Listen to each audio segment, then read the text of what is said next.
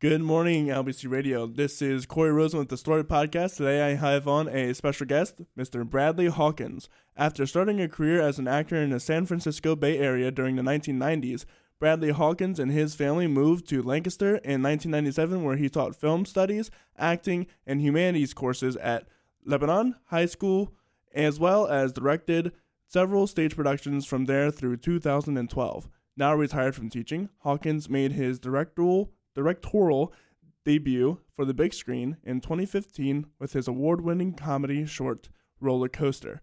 Hawkins is currently living his dream as a film director, screenwriter, and producer, and is the co founder of Lancaster based film production company, Dadley Productions. The small startup film company now has three multi award winning short films that have cumulatively won over 200 film awards with several of those being earned for Hawkins' direction, screenwriting, producing, and original music scoring. Roller Coaster and Filling In can now be seen on Amazon Prime Direct, and Calf Rope will be streamed from Pureflix beginning on August 1st. Mr. Bradley Hawkins, how are you doing today? I'm doing well. Love that thunderstorm this morning. You? Oh, uh, that was great. it was wonderful. That definitely reminded me of home. Coming so, from California originally, I didn't get to experience those here, and uh, uh, Pennsylvania definitely has real weather. Oh, for sure. There's no base like a thunderstorm. so, what inspired you to get into filmmaking?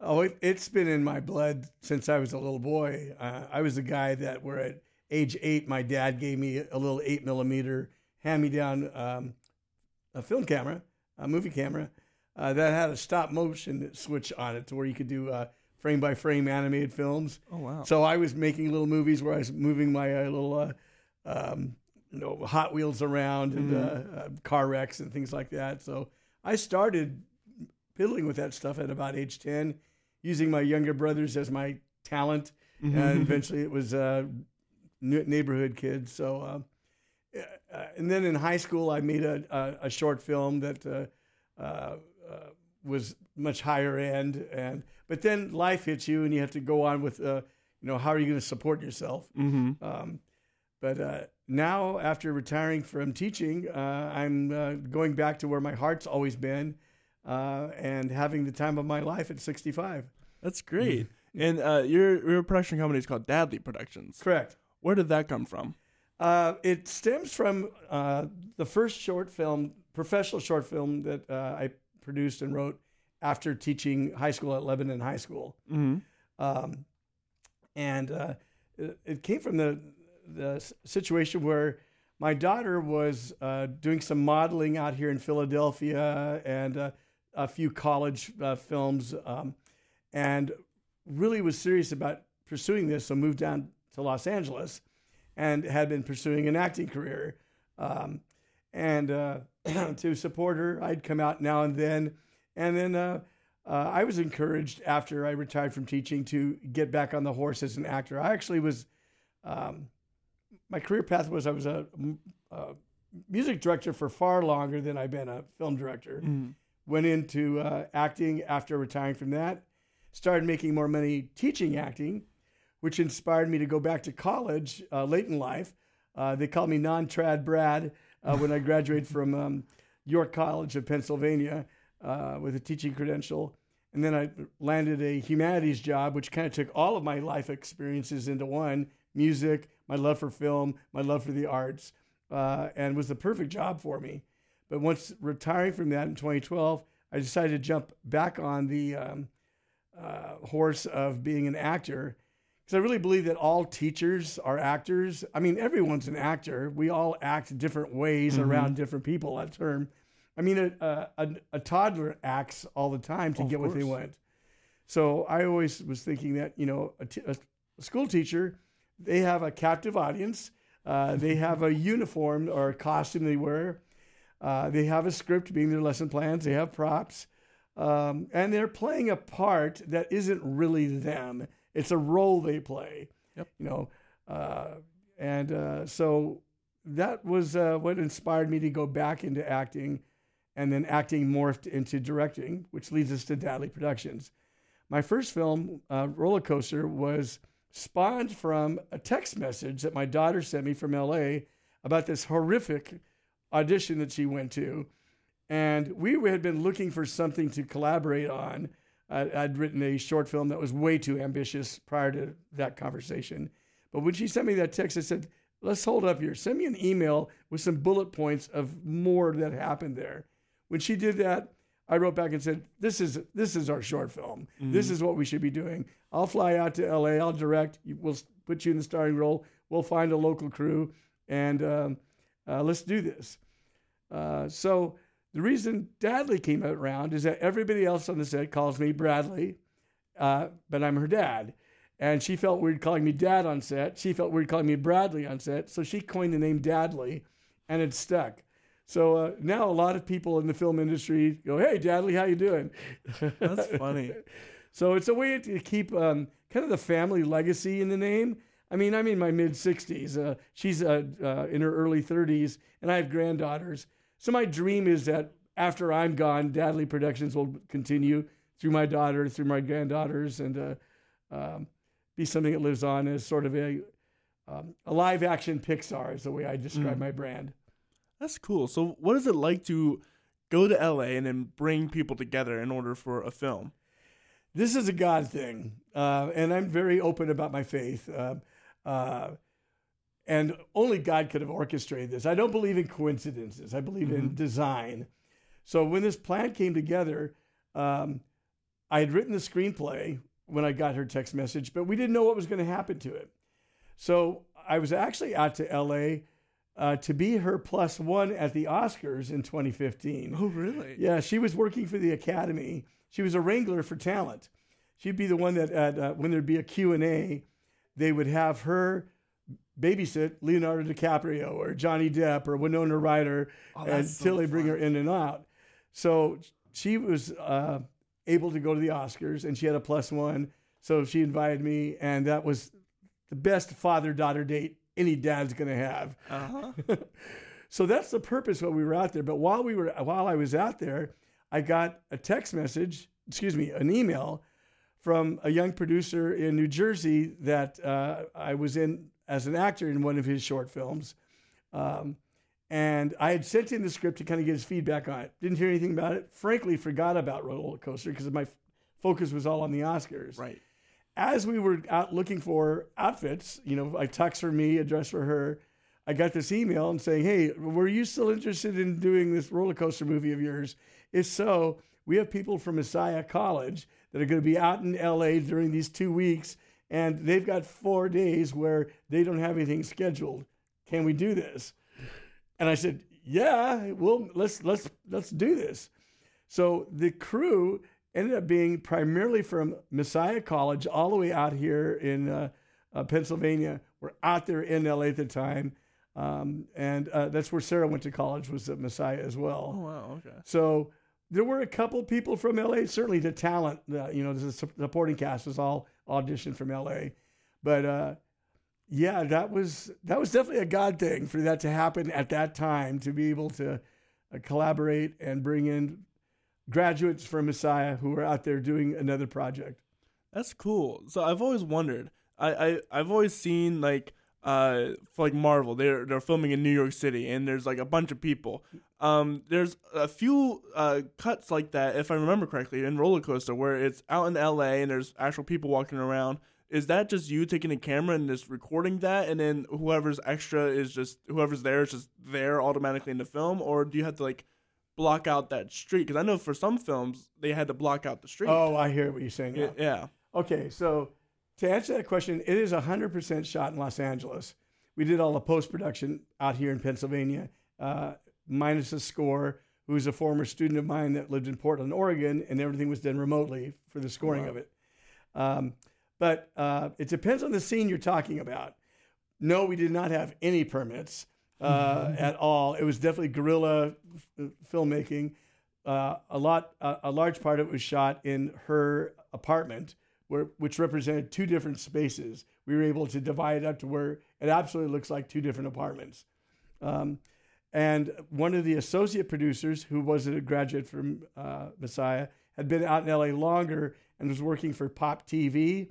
So if you sounds like you've seen the film, there's a portion of it that takes place at an audition, Mhm. and that was the top floor of Pop TV in, in in LA. So he was able to secure that for us. In that in that world, that location, everybody there was a paid extra, so there wasn't just in, grabbing anybody, you know, off- that happened to be there. They were all intentional, and we the only ones that had that, that space that day. Anything in the traffic, though, if they're if they were driving by or whatever, that none of that stage.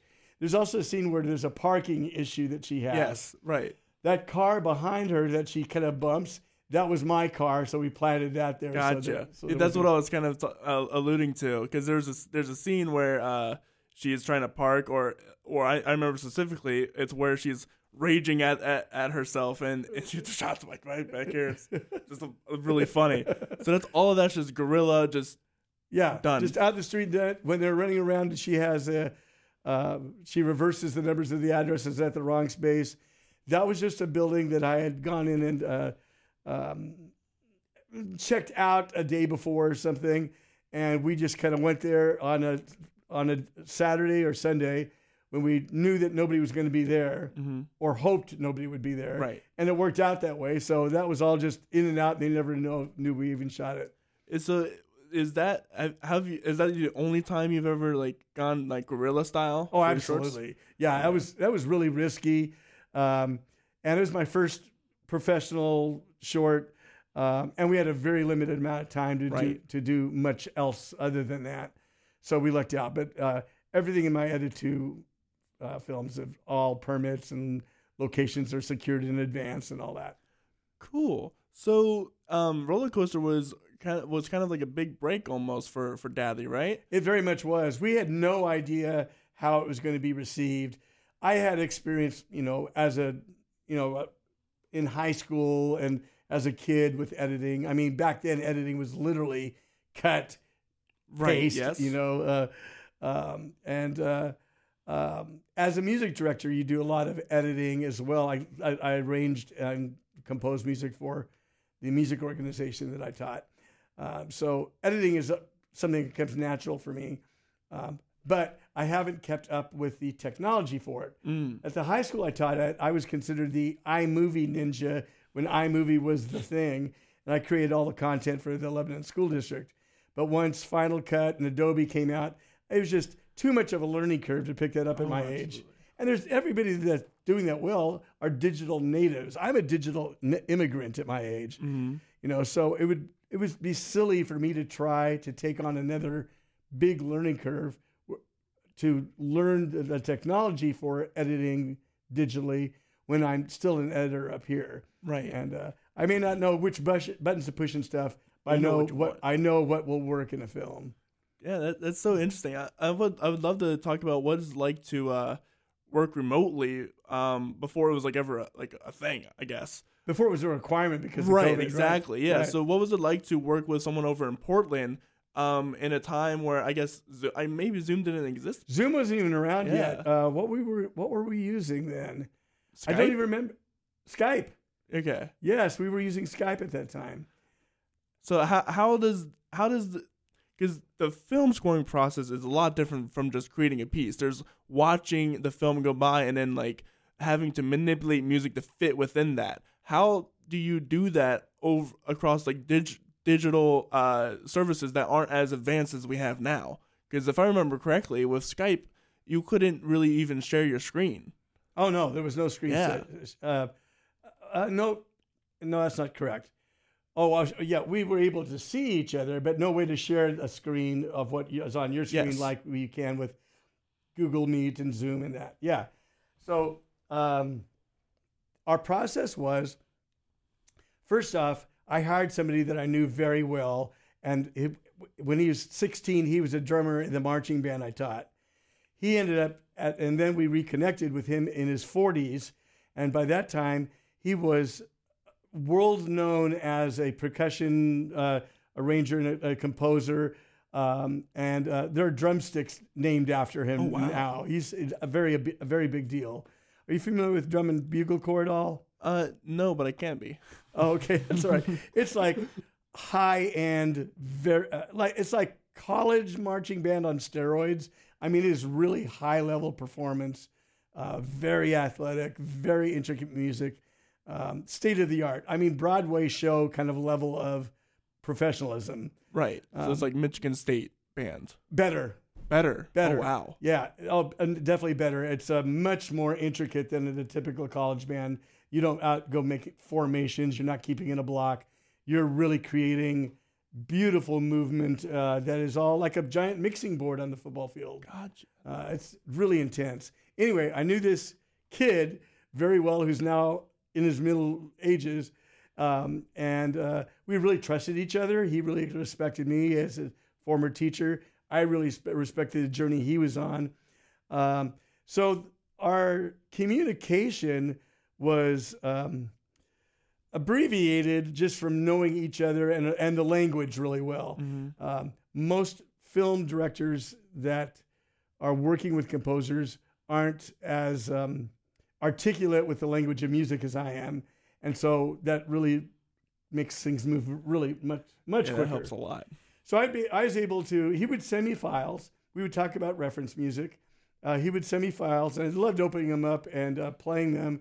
And uh, then I would give him a um, critique sheet on an Excel spreadsheet, you know, timed out every so he knows every second what I what, what I'm feeling and things. Mm-hmm. Come back and give me another one, and uh, we only had to meet really to discuss the next section, talk that out. Gotcha. So so much of it was done uh, from just him doing some recording in the studio, sending it to me, me giving him feedback, and then we meet to, to discuss the next block. so a lot of it, a lot of the the meeting portions was just uh kind of post boarding for the for the next part. Yeah, kind of like pre-production. Yeah. you know, uh, of while he goes into production of creating uh, the scoring based on the moods that I'm thinking about. Mhm. Um, I would talk through with him about specific beats, what I'm wanting, um, and uh, we just kind of uh, tweaked it from there. That's cool. Because the only time I've done film scoring was when I had uh, I I took in, intro to cinematography. Um, and um, film scoring for me, it's it's completely new, but it's a lot of fun. I love I love film. I love the scoring of film. Hans Zimmer, Michael Giacchino, uh, John Williams, all these. It's so inspirational to me. Yeah. But it's it's uh e- even uh oh John Powell from uh How to Train Your Dragon. Mm-hmm. Oh my gosh. that, that's a tr- terrific score. I know, Yeah. it, but it, it, it it's mind boggling, it mind blowingly boggling, uh, to think about. Oh, they have to fit a piece of music within a set amount of time. That is so hard to do. Um, when I was creating my own little short films, even that was like, how do I make music into? How do I fit music into this LBC ad that I was already created? How do I fit music into that? How do I uh granted when i was making my own film i could just you know film Yeah. extra longer Sure. um so it was it but was here you're dealing with a situation where you have picture lock. Right. There's no, uh, they've got the timeline nailed down. There is no leverage on adding a few frames. You've Right. got to be able to spin on a dime to be able to have your emotional moods and things change within a extremely tight, limited time, set yeah. time. Down to, down to frames. right yeah because it, it gets into the uh like decimal points on bpm i'm Yes. sure Yes. um and all sorts of time manipulations and time uh meter changes Whew. Yeah. sounds, sounds like a lot of fun though Yeah, when I was composing, it was by hand, you know, on on uh, you know manuscript, and then uh, before you know the home computers or anything like that were out. So, uh, um, in a lot of ways, that was uh, I don't know. I was going to say some ways it's easier, but it's not nearly as proficient as what would can be And done today. it's a lot more time consuming Yeah. um for sure uh, so what was your next big quote unquote big break in regards to Dadley Productions Yeah, well, I'm sorry, I just bumped our mic. Um, I was, as I was saying, roller coaster. We had no idea what was going to happen with it, but we put it out in the film festival circuit, and we were pleasantly surprised that that short film ended up winning 30 film festival awards throughout the nation, with our very first time out at the rodeo. And what what a lot of people don't know is getting into a film festival is a win. yeah that's what I was saying how do you do that Yeah, that you had to have a really great film just to get accepted because there are so many filmmakers today. Right. I mean, anyone with an iPhone, iPhone is a Is a filmmaker. filmmaker, right? So to it's already a huge victory to get accepted to a film festival. To win an award or more on So top of that more. is is phenomenal. So who do you do you just send emails to people or uh, Oh no, there's a whole system. yeah? How, how does that work? There's a, uh service called Film Freeway that people that filmmakers submit their films to film festivals through that um, organization, that kind of a gateway. hmm Um, and then the film festivals receive your movie, review it, and they decide whether or not they want to accept it for their film festival. So I have a question about winning the awards. Um, does because I've always wondered. I assume that this is the case that they will let you know beforehand, and then that way you can be there at the event to receive the award. How does that work? That would be the smart way of doing it, Right. not all of them do. What they typically will do to entice you to go is that they'll announce the nominees in advance of the festival. And then if you're nominated, you have more um, motivation yeah. to attend. Uh, to attend. Uh, so th- I think the best festivals do it that way.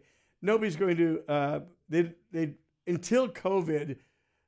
There were no announcements. You know, even then they would announce after they'd done all their streaming or very limited screening that they could do, you know, during that time. But uh, yeah, um, you submit, and and uh, frankly, it's a win just to be, able to go and networking as Mhm. well. Mm. I attended film festivals that we weren't nominated or won at, but I made great contacts in the film industry by being there and supporting other people's films, and still getting people going. I really loved your movie. It may not have won an award, but you're Oh, real. okay. You're on the right track. That's cool. So, uh, what is it like to go to somewhere you've probably never been before, and then network with people you've never met before? How do how do you in, start a conversation with somebody like that? everybody's really willing and anxious to talk about movies when you go to one of these. It's uh, almost like a, uh, um, I've only been to one con before, uh, but I, I'm I'm guessing it's sort of like what that world is like, where uh, everybody is really into one thing, and so they're very willing and anxious to meet people and find out about things. So when somebody sees your movie and they see what your your strong points are, hmm they love to network about, hey, uh, where'd you find that composer? Or, oh, your daughter is tremendous. Is she doing the other acting and that kind of a thing? So, uh, but uh, you have to be you have to be outgoing. It's That's uh, what I'm saying. yeah, yeah. nightmare for me. Oh, yeah. Well, it's and and that's an interesting thing you br- thing you bring up because I think a lot of filmmakers would say that they are introverts, and uh, especially those that come from camera, the technical end of it. They they know everything about talking about cameras and you know lighting and gear and that, uh, and they work with talent, but aren't as comfortable talking with the talent as they are with the crew. I come from an acting background that morphed into directing, and as a high school teacher and a marching band director of kids from right. uh, seventh through twelfth grade. You've got to be outgoing, uh, and so uh, it's really very easy for me to talk to people, and uh, they seem to um, they reciprocate when I ask them about their films and such. Good. So, was your next uh, production Calf Rope? No, we had a from from um, roller coaster. Um, two of the um, funders through crowdfunding that were former students and that were looking to pursue acting um, uh, kicked in enough money on roller coaster to warrant being executive producers on the film. It's sort of like the more you contribute, you get an IMDb credit. Um, Do you know what that is? I am uh, a little bit. International Movie Database. That's sort of like if you check imdb.com, any movie that's ever been released is going to show up on there all the way back to the silent era. And it's sort of like the one and only log that covers all professional films. Uh, um, so it's hard to get onto IMDb, and getting into festivals is one. Um, but uh, you can't just make a movie with your friends and get accepted to IMDb, that kind of a thing. It's- Gotcha. it's got to be seen somewhere and released that kind of a way. Is that is that like a, an American thing or? Oh, no, it's global. Global. Okay. Yeah. Okay. Wow. Yeah. So anyway, uh, these two former students who are both interested in looking into acting as a career, valued the idea of having IMDb credits and being associated with um, a, film, and also kind of a, a thank you to Mr. Hawkins, who was their teacher, and say that's cool that he's doing this. You know, now at 55, I want to support him. I've got the means to support him at a level that others are not, and so uh, these two guys kicked in uh, significant money on Roller Coaster. Well, then I got this idea. These guys both want to go into acting. I'm going to try to create a script where those two guys specifically could be the leads in a movie that fits their personalities. And so I came up with the idea of this um, comedy fantasy called Filling In, which is, have you seen it? Uh, well, I just remember hearing about it from the intro. It's, as, essentially, it's a very twisted Tooth Fairy story. Oh yeah, you showed a clip from that. That's right. Yeah. Right. It's a. I describe it to people if you were to take Sons of Anarchy and The Office, put it in a blender in Fairyland. That's kind of what the feel is of filling in. It was really fun, quirky, um, uh, comedy short, and both of these former students from two different eras um, uh, starred in it and uh, and financed the film because they saw the value. Hey, rather than going to film school and paying a whole bunch of money and not really having anything to show for it, I'm going to kick in money to be the star of one of Bradley's films because Bradley knows what he's doing because they saw that from Roller Coaster. Mhm. So that film exceeded more than double the award recognition that Roller Coaster got. Oh wow. Uh, and it it went global where Roller Coaster stayed domestic. So uh, Roller Coaster won 30 awards domestically, filling in won 61 awards globally, and that really kind of expanded the name of Dadley Productions uh, and such. So that's what led to Calf Rope. It was the next project. So what what was it like to uh, get this almost instantaneous uh, notoriety from just two films? some ways it was really frustrating because it was so cool to have uh, my film accepted and winning awards in Australia, but not having the money to go there to be able to support it. It'd be it'd be a five thousand dollar trip for me to be able to go there, and uh, as a retired high school teacher, that's too much money to be able to spend on a trip. So that aspect was frustrating, but it was still rewarding knowing that even though I can't be there, it's being enjoyed all the way around the world you know? And so uh, I, I don't know if i answered your question or not. You were asking about how did it feel. So part of it was frustrating in not being able to attend them. Uh, and the other was very rewarding knowing that my films have universal appeal. Mm. you know it's uh, hitting it seems to be my my brand which i do describe as live action pixar in other words films that'll appeal to an eight year old sitting next to their 88 year old grandfather and they'll both enjoy it for different reasons um, and there and there's nothing going to be there's not going to be anything objectionable in it to where you can watch it with your kids Family friendly as well. yeah. family friendly is the way I refer to it yeah So um, did, did that ever when you uh started winning all these awards? Did that ever give you a sense of like fear of for the next project? Um, no, I've never been afraid of coming up with another idea. I mean, if I was 20 years younger, I've got so many other film ideas that I would love to come out of my head. But um, uh, calf rope was uh, something that um, came out once I became a grandfather Hmm. because it's very much a story. Frankly, it's based on my memories of my relationship with my grandfather back in the 1960s when I was a young boy of like nine. And uh, it's sort of an unusual love story between a grandfather and the grandson, very much about love and legacy. And so it's highly personal film to me.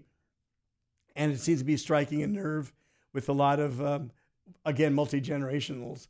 Uh, my five year old uh, granddaughter has the biggest crush on the nine year old that's in the, in the movie.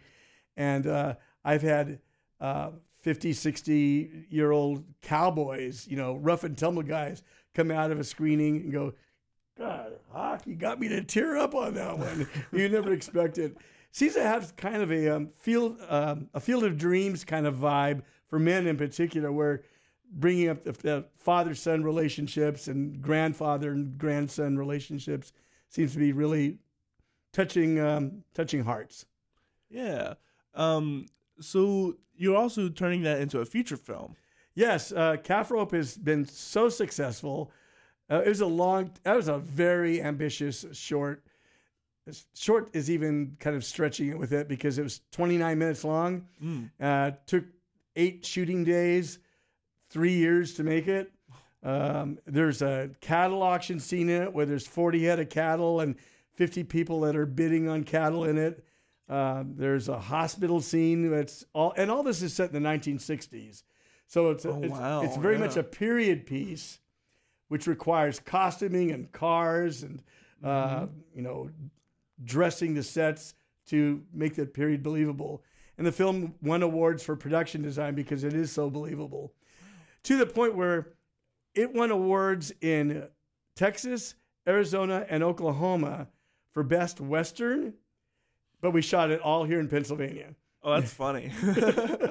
so uh, uh, yeah, it's it's um, uh, it got finished right when COVID hit. I mean, literally the month of.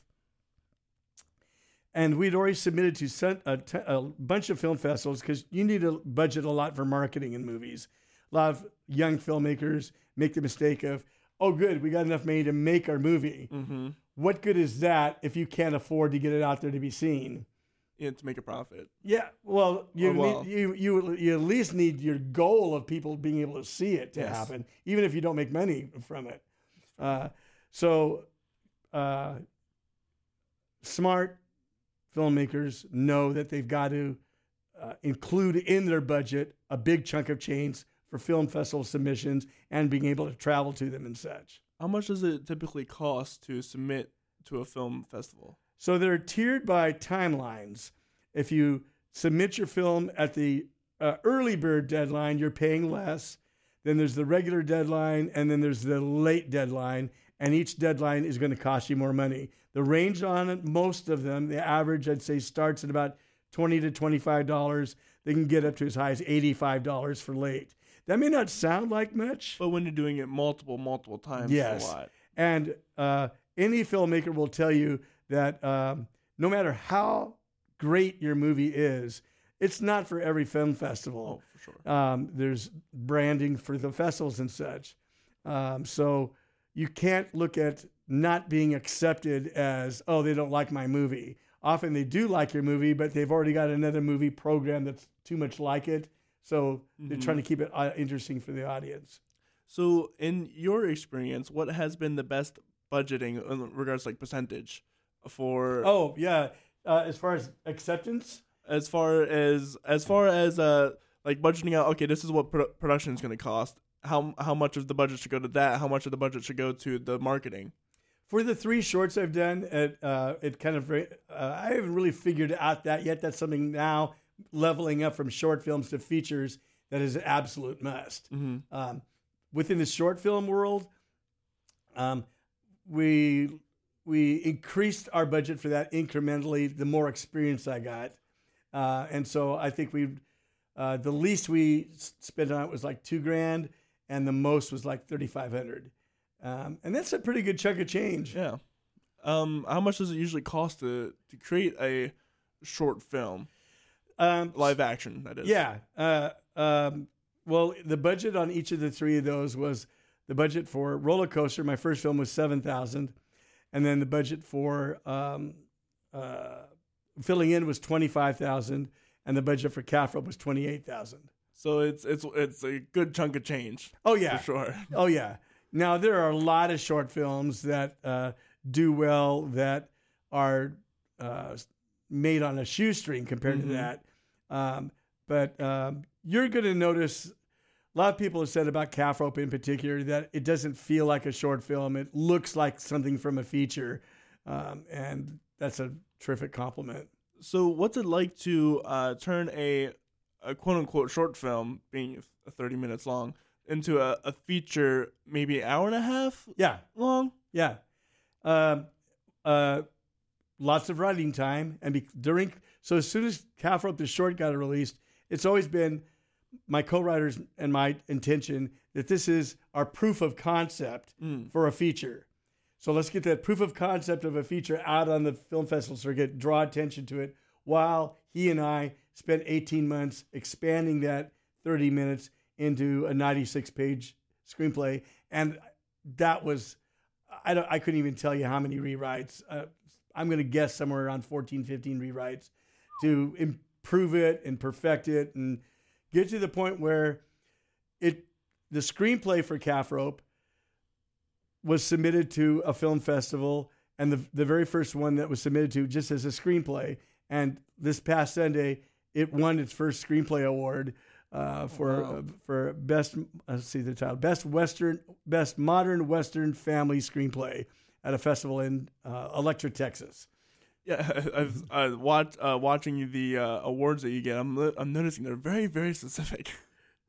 um, like there's like the best Western evangelical uh, award. Oh, the two well. new ones at Yeah. this particular festival. It is very specific. A lot of them, it's just they'll only have award for best short film. Oh, gotcha. Oh yeah, this it depends on the festival. This is this particular festival is called the Cowpokes International Film Festival. So they're completely gearing towards people who are into westerns, but there's so many genres of westerns, and they want to applaud different styles uh, with it. Gotcha. So, um, being a Christian, what what choices do you have to make in regards to filming? Uh, in in regards to casting, Uh, do you, is does does does that play a part in um your? I, I'm assuming it does. But how does your faith influence the way you make films? Um, so this all started with roller coaster. With roller coaster, out of the blue, I've got this producer here in New Jersey contacting me saying, "I got a team coming out there. Uh, would you still want to shoot it?" Um, I didn't design that or uh, or reach out for that. That came to me. So uh, I saw that as a God thing. And they weren't not everybody that came out. Some were for Messiah, but some were friends. And uh, I, my feeling is God's going to bring the people to you that He wants to be involved, whether they're Christians or not. And as a Christian, my job is to try. My purpose is to um, reflect Christ as much as I can, whether they're Christians or not. That I'm working with. So no, it's not a requirement at all for you to be a Christian to be in a, a Dadley Productions film. It, a lot of Christians are attracted to working with me, but a lot of non Christians are attracted to being connected with a filmmaker who's um, making good movies. Successful, yeah. Yeah. So, what's um some next projects for you? Um, well, okay, so along with Calf Rope the feature, which is now um, we're getting it on the film festival circuit as a screenplay. Simultaneously, this is another very much a God thing, and I, I remember I wanted to be sure to tell you about it. Mhm. Another project came my way that I was not soliciting at all for. My focus was um, expanding Calf Rope the short into Calf Rope the feature, and that was my sole. I saw that as my purpose. Yes. Then out of the blue, I received this box in the mail from Georgia, and I don't know anybody in Georgia. um, and as I opened it up, inside this box was a very nicely handwritten letter. Um, uh, no, excuse me. It was a novel that was autographed on the front page with this handwritten uh, letter uh, some information about Cowboys for Christ, and two engraved horseshoes.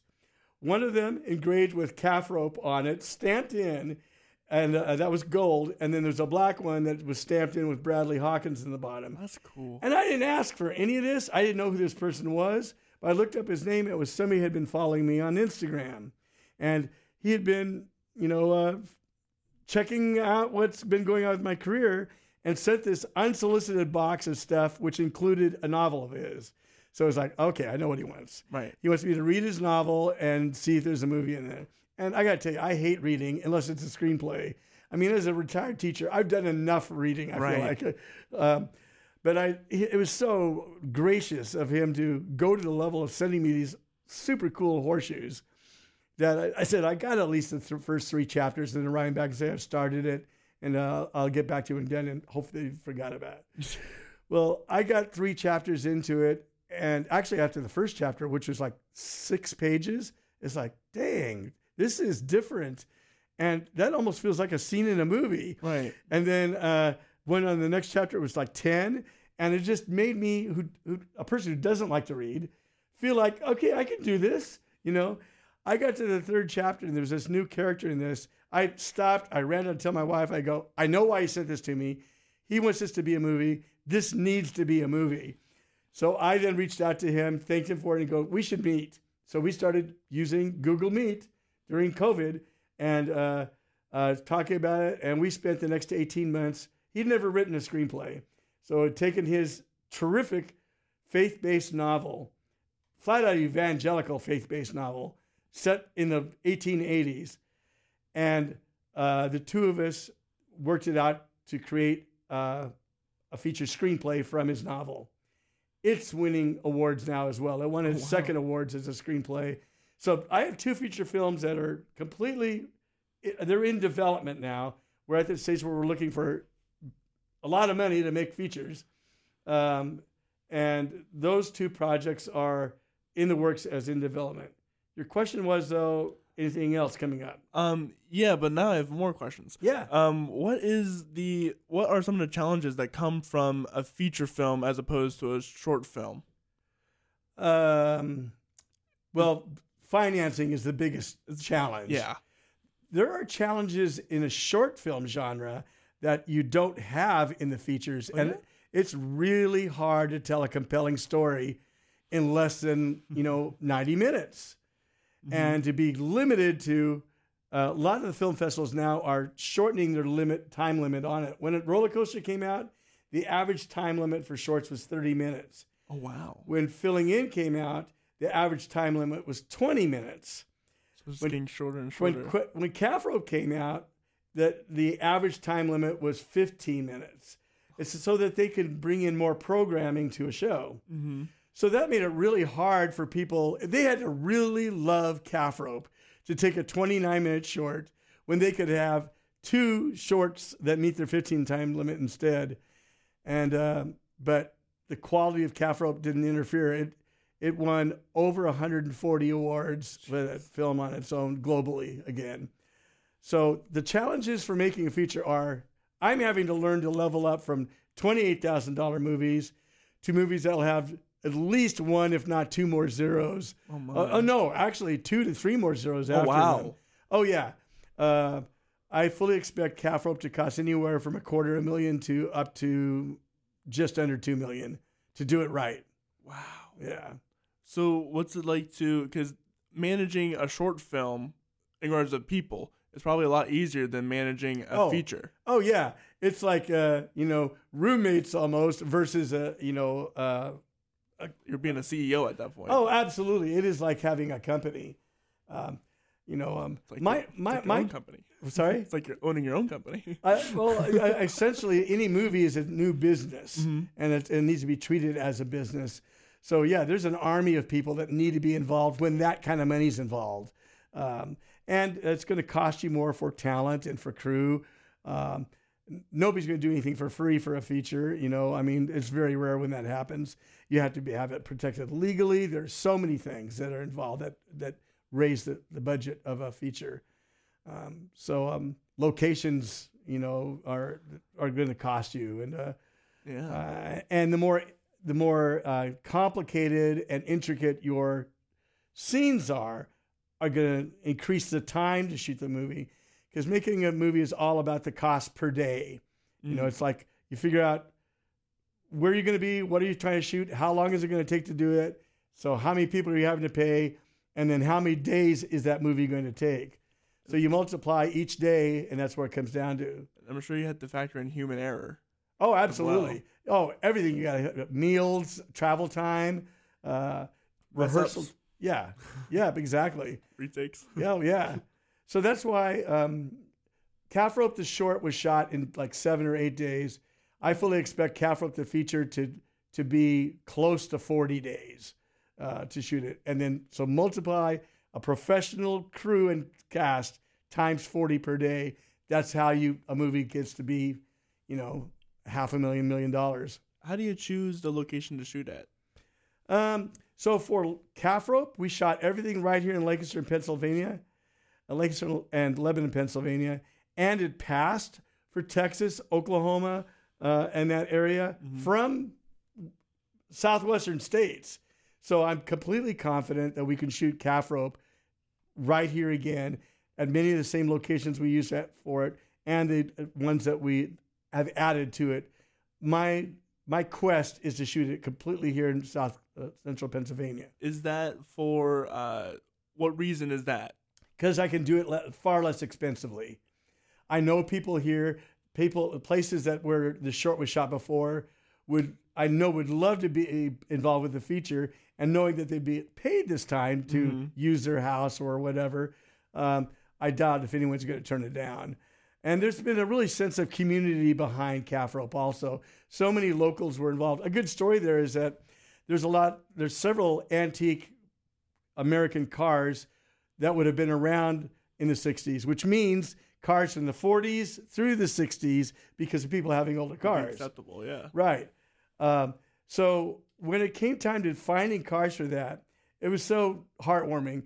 Uh, when we find a car we'd want, the people that would own it would ask, literally ask, "So, how much is it going to cost me to have the car, your my car in your movie?"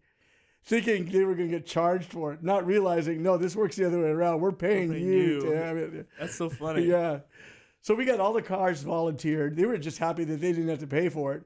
But now with the feature, everyone will get a paycheck uh, for whatever it is they do to, to contribute to it. That's so wild. That, I also want to be part of the vanguard of bringing um, major motion pictures narratives to our area. It's been, you know, we're we're going to be very fortunate that a film is going to be coming out that was shot here, I believe, last year called Brave the Dark. Yep.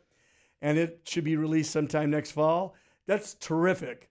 With Jared Harris, in it, my goodness, that's uh, he's a great actor. But there really hasn't been a feature of that level since Witness from 1984 with Harrison Ford. That was the last. Have you even heard of that? I have not. Check it out.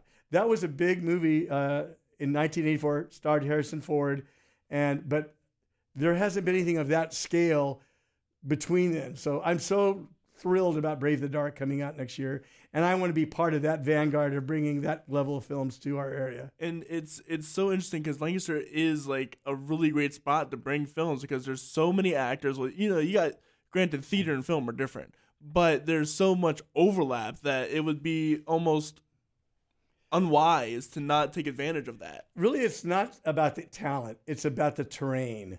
Right Awesome. here the the you could you travel 25 miles and it's like you're in a different world. Yeah, for example for calf rope i had no i, I had been living out here for 20 years.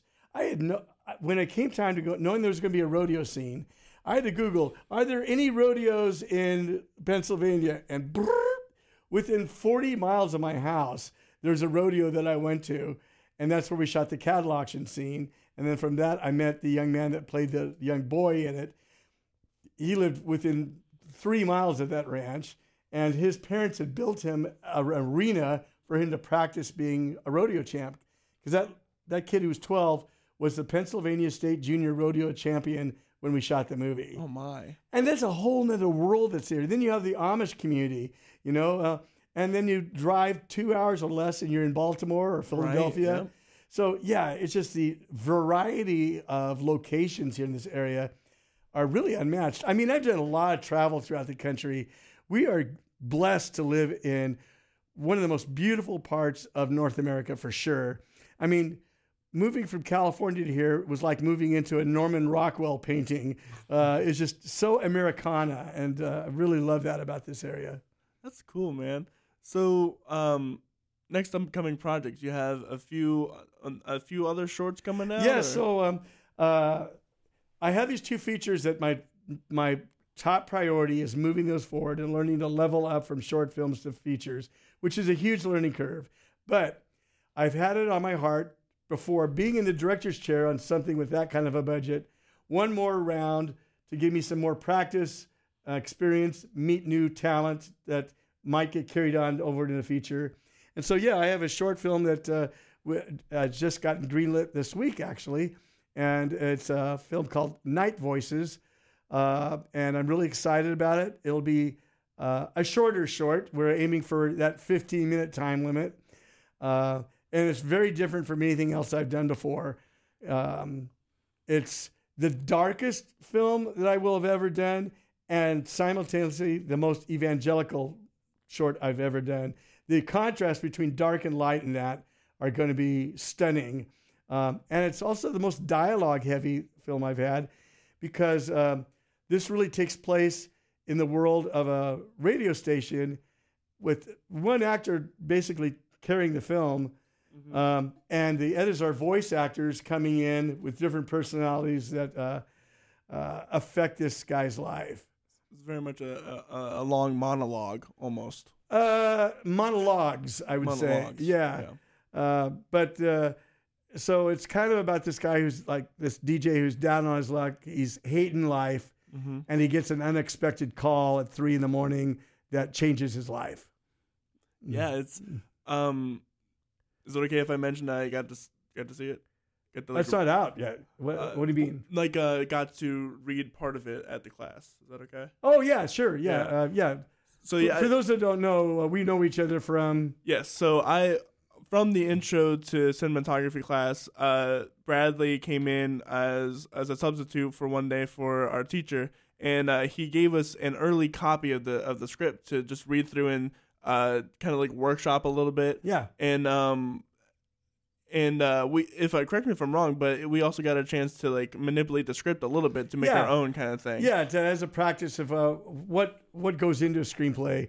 We, we you you saw the screenplay to Roller Coaster, which there was virtually no dialogue on, Mm-hmm. and then the contrast between that, which is very dialogue heavy, um, and so yeah, yeah it was, it was super interesting to uh read something that was so dark and very detailed about it as well Mhm. uh and and then just have this really awesome ending Mm. that it, it's very much pixar in live action uh, if pixar were to go just a bit darker yep, um so it was really fun to to watch and, and to and i can't wait to see from it start from that that uh, uh, correct me if i'm wrong but that was an early draft or was that uh, about midway. midway draft Yeah, yeah.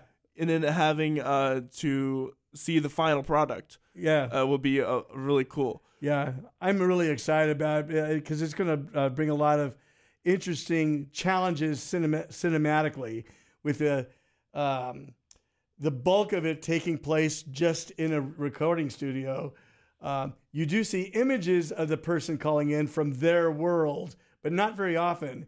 And we intentionally don't see the face of the person who's calling in till the very end, so that you, we force the audience to listen to to listen. mm-hmm.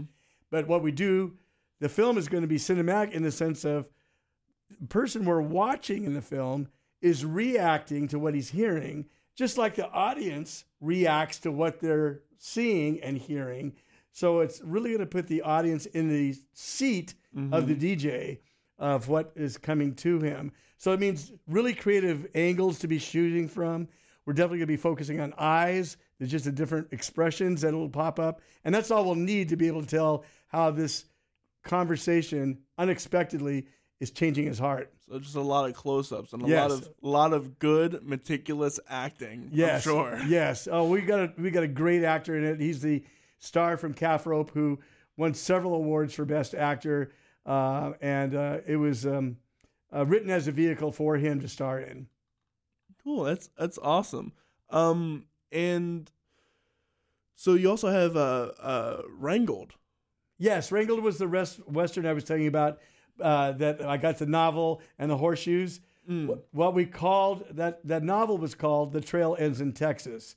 The screenplay we adapted from that novel is called Wrangled, and that's the um, faith-based western that is at the same stage as Calf Rope, the feature screenplay is. So we don't know which one's going to get greenlit 1st Um, Calf Rope uh, is d- done very well at Christian film festivals and family film festivals.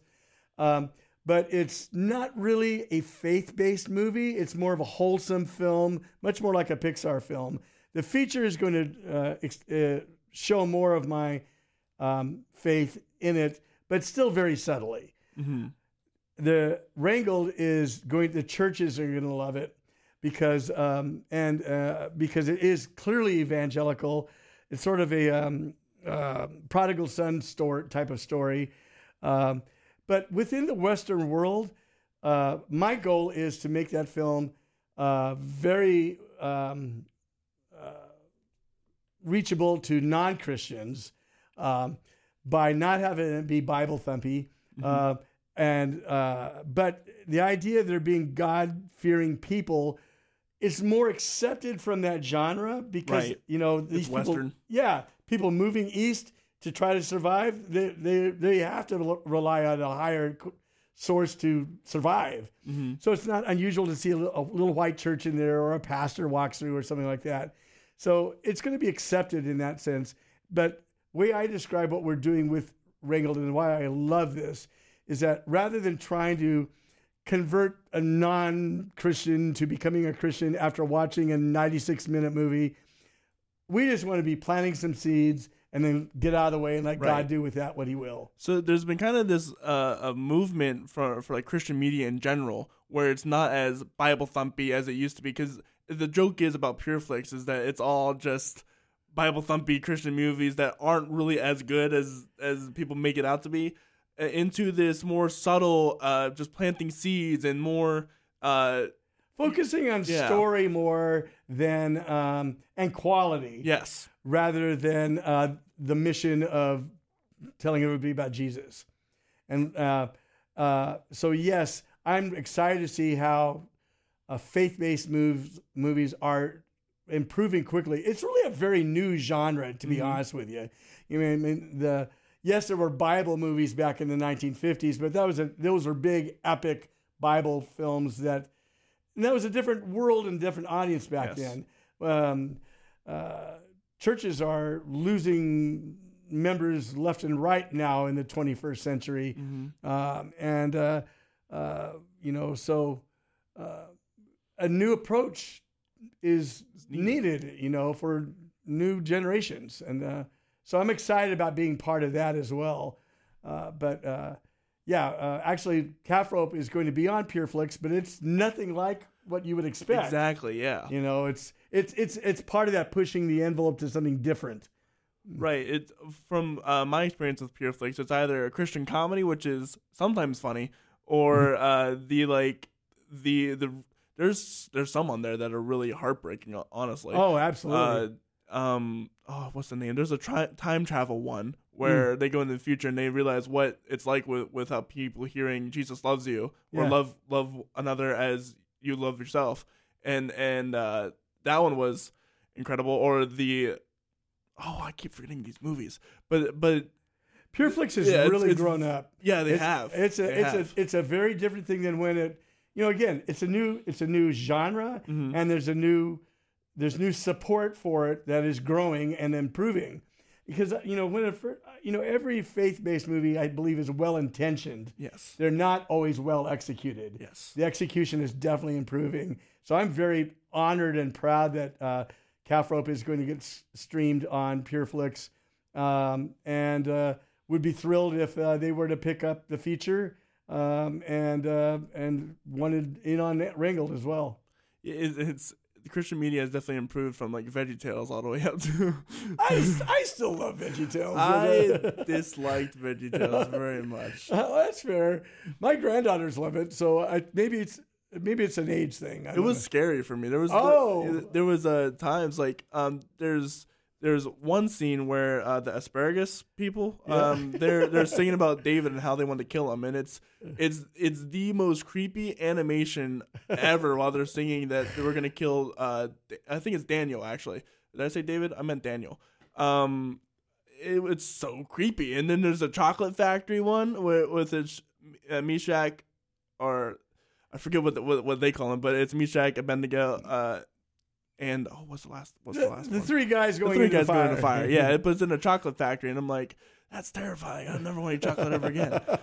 Um, Uh, I've never heard that reaction to VeggieTales before, but uh, I appreciate it. yeah. um, you have another uh, script in the works. Is book drive. Book drive is done. Uh, Done, uh, uh, it's, um, but uh, I don't know when it's going to get done because um, I I'm already pushing myself by uh, going into production on another short while I'm simultaneously developing features, two yeah. features. So I'm kind of stretched. Kind of what I'm thinking about book drive, which I again I love the screenplay. It may be something that where I'll I'll push I'll step back and executive produce and let a new young director come in and work underneath me and be less involved with it. I absolutely love the story. Um, uh, very redemptive, not a faith based, but redemptive, which uh, hits similar ideas. Um, but uh, yeah, that may be 10 years away uh, at a different stage of my life. Gotcha. So rounding out our, our time here, Sure. um, there are some generic questions I'd like to sure. ask you. Absolutely. Uh, so as Christians, we we worship God, right? Absolutely. What is worship to you? Um, really good. That's a very good question. Uh, it's a mul- it's multiple things. It isn't just going to church on Sunday, that's for sure. It's not just singing with the choir. That's a form of worship. Going is a form of worship.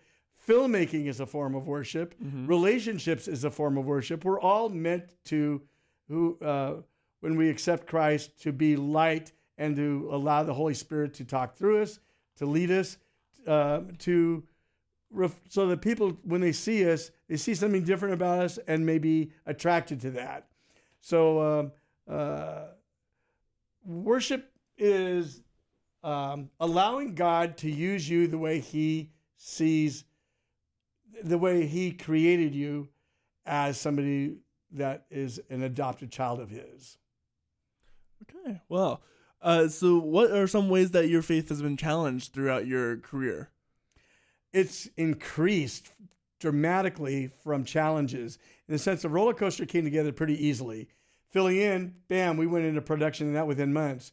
Calf rope was a whole nother thing, and I'm so grateful it took longer to do it because it made me rely on God more for every little thing that happened. And I saw Him at work in so many ways. Again, I don't believe in coincidence, I believe in design. Just like when I found this rodeo 40 miles away, at that rodeo, I heard. Uh, I was told that there'd be uh, at this arena there'd be a rodeo there that Sunday, and at that rodeo was the kid who ended up being uh, the boy that's in it, and he was actually related to the guy that owned the arena.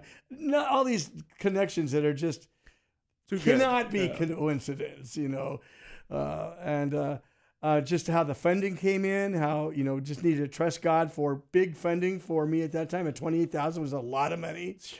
You know, uh, it's a lot of money to me today. Right. But what it's done, it's increased my faith in if this this is going to happen under God's direction. He's got to be the executive producer on any project that I'm executive producer on in order for it to really happen. And uh, I know it'll happen in His time. So, um, winning all these awards, uh, having some of these challenges, what keeps you grounded Um, as a person? Yeah, uh, that is becoming uh, being more faithful with my uh, time with God. Uh, uh, I'm reading the Bible more than I ever have in my life, um, and uh, and getting fed spiritually from my church, which is LCBC, from Rick Warren, from Saddleback on the radio, from the Bible app, from a devotional that I have. And so keeping God in my life daily is grounding me for sure. And absolutely being married to uh, uh, the most beautiful woman there is, uh, inside and out, who uh, grounds me as well. What's it like to balance that relationship with not only your, your spouse but your family with eh, within your work? Um, I learned too when I was a teacher. I learned that if you can, uh, teachers can absolutely work seven days a week and not get everything done. Yes. And so I lear- learned early on, I need to give one day where I'm not teaching because it's just like putting grains of uh, Yep. sa- uh, sand on top, and it's it's never it's the work's never decreased. Mm-hmm. It just changes.